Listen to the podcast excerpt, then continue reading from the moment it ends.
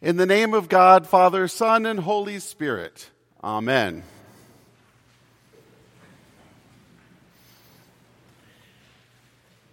We've got some difficult days ahead, Martin Luther King Jr. told a crowd in Memphis on April 3rd, 1968. But it really doesn't matter with me now because I've been to the mountaintop. I've seen the promised land. I may not get there with you, but I want you to know that we as a people will get to the promised land. Dr. King saw the kingdom of God manifested in people around him, in the spirit of the civil rights movement, in the goodwill and the determination of all that, all that, all around in the determination that there was no going back. The only place to go now was up the mountaintop so that we could see the promised land. Dr. King was gifted at calling us into new realities.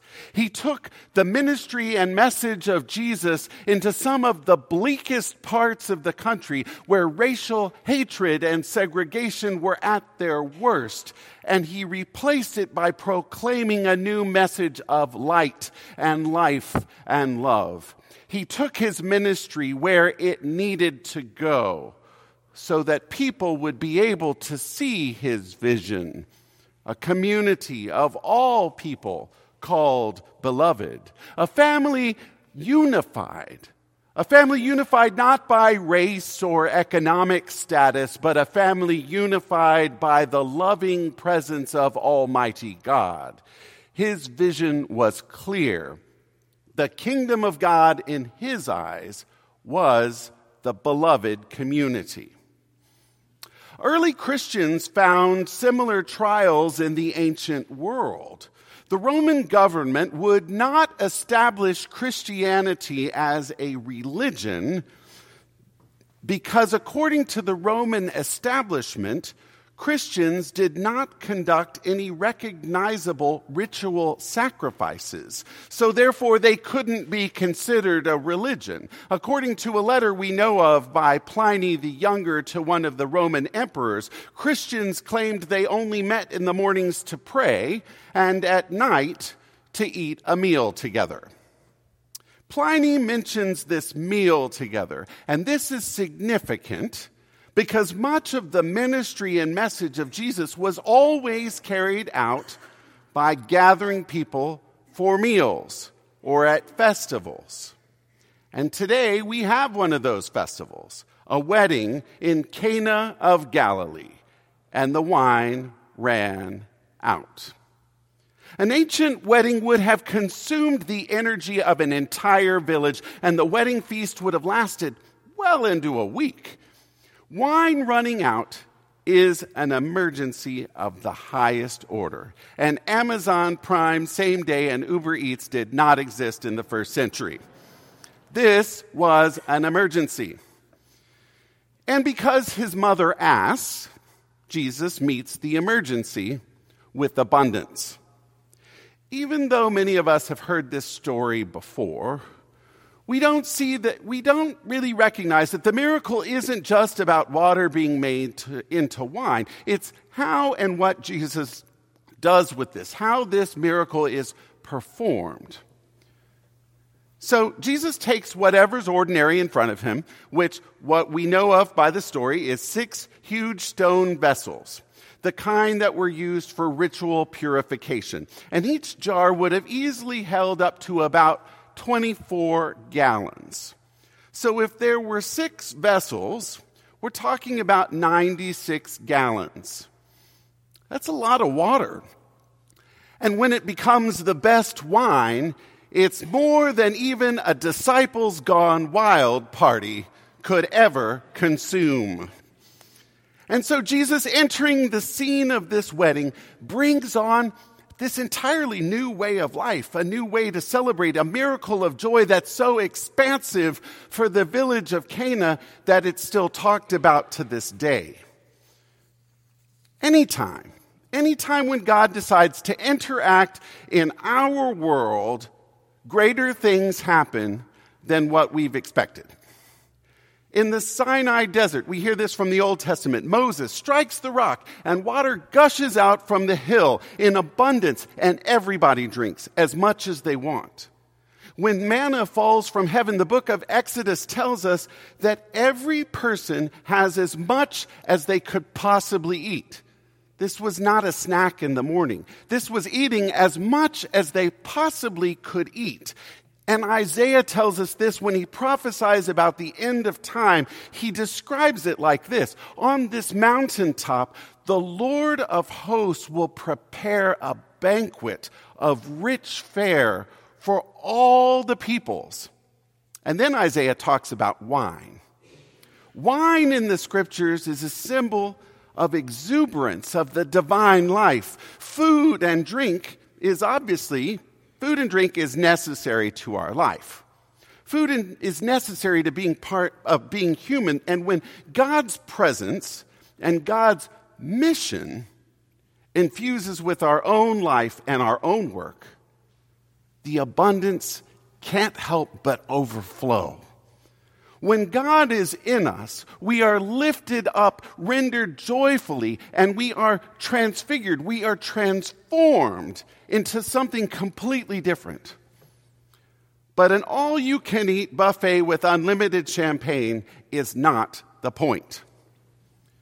The point is that these moments where God's kingdom begins to interact with our everyday world is where these episodes of joy start springing up, where they take place. That when God decides to dwell with us and stay with us for a while, wonderful things begin happening all around. Too wonderful to be entirely contained. Too glorious for a neat little scrubbed up story about Jesus and wine. Because if it was only that, we'd have this scenario. A few years ago, there was a parody magazine published called Martha Stewart's Better Than You at Entertaining. You can probably still grab a copy of this ridiculous publication on Amazon. But I will never forget one article that had Martha Stewart preparing her home for a proper papal visit. And the and the photos in the book depict this kind of older pope arriving and sitting at Martha Stewart's dining room table. And she places a glass of clear water in front of the pope with a hand calligraphied note saying that she has run out of wine. So the Pope is sitting there with this look on his face, and he lays his hands on this glass of clear water, and you can tell in the pictures he's really concentrating. His eyebrows are down, and he's looking, and he has his hands on it, and nothing. It's still water. Oh, but not Martha Stewart. In one fell swoop, she sits down at the dining room table, lays her hands on the water, and presto, it's now the best wine that money can buy. And see, Martha Stewart is better than you at entertaining after all. The gospel story is not that story. Jesus is not a convenience store. Jesus is not Martha Stewart making sure there are nice floral arrangements, polished silver, and appropriately appointed canapes for the festival. No. Jesus is showing how his presence on earth, how his presence as Emmanuel, God with us, being with his followers, God being with his followers in real time, how this changes the world order. Suddenly, an ordinary wedding becomes an extraordinary example of what a full life with God can be. And here's why this is important. We are living in a fairly chaotic world at the moment. Our government continues to be shut down. We keep hearing news from our border to the south that there are great challenges. Our deacons who are working in the Episcopal ministry called Cruzando Fronteras talk about how there, even though there was a lull in the number of refugees there last week, they're expecting several thousand more this week. There is so much need. We know as much, too, that if we talk about on this holiday weekend about Dr. Martin Luther King Jr., we know as much that Dr. King's dream for the beloved community was real. And as much as his dream has made progress, and yes, it has made progress, there are still too many people in this country who see someone who is different from them from an ethnic or a cultural perspective and they see them as other, foreign, not quite like me.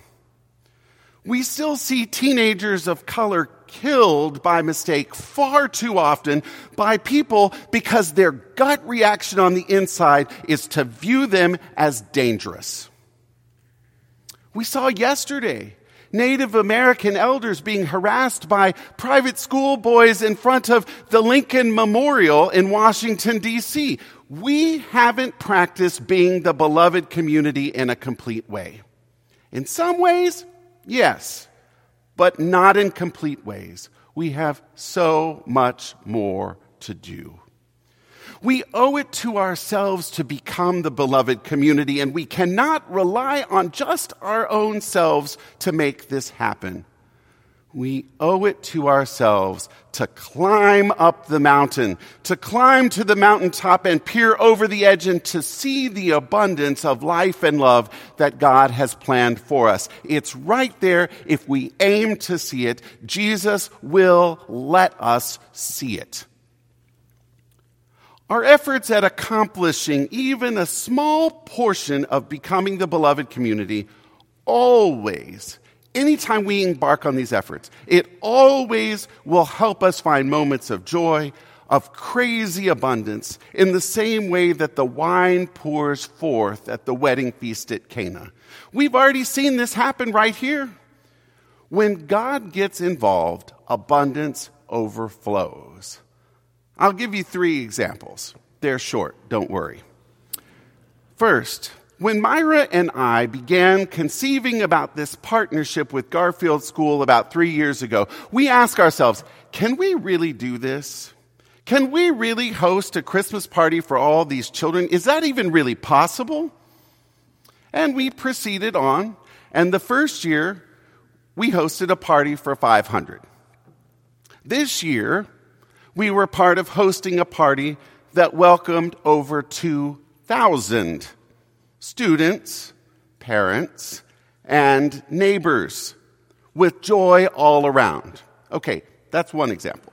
Second, a few years ago, our outreach team at Trinity decided to bundle up snacks and essential items for people in our neighborhood who live on the streets.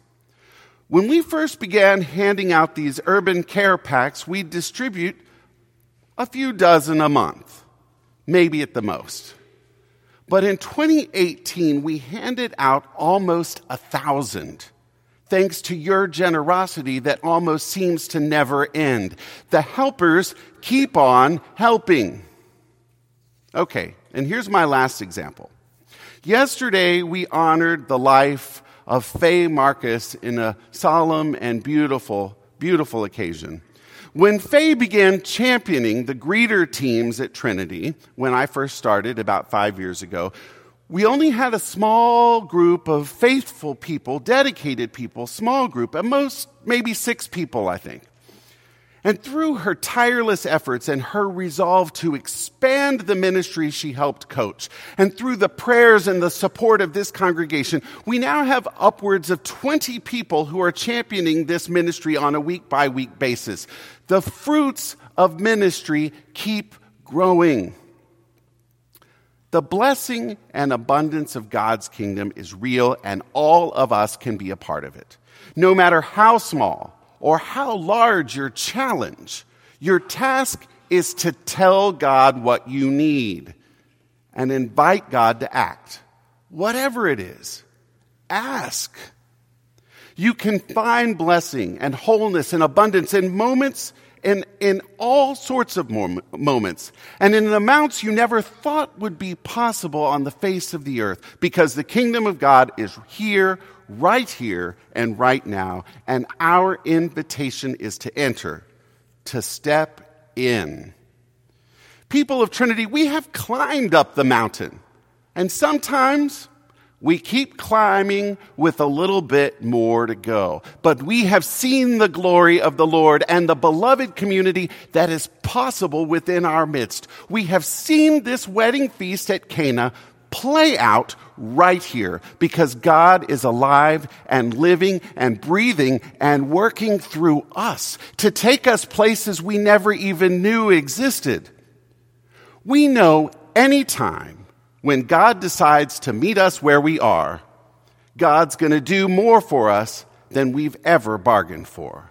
So if the wine or your energy or your creative spirit is running kind of low, tell Jesus what you need. Mary did. They've run out of wine. Simple enough. You can make a statement about all sorts of stuff in your life. Then go. Go on your way up the mountain. Up to the mountaintop. Go up and see the promised land and help other people to see it too. There's no going back. Step out in faith and be part of the beloved community and invite God to let the wine of God's abundant blessings that never end flow freely.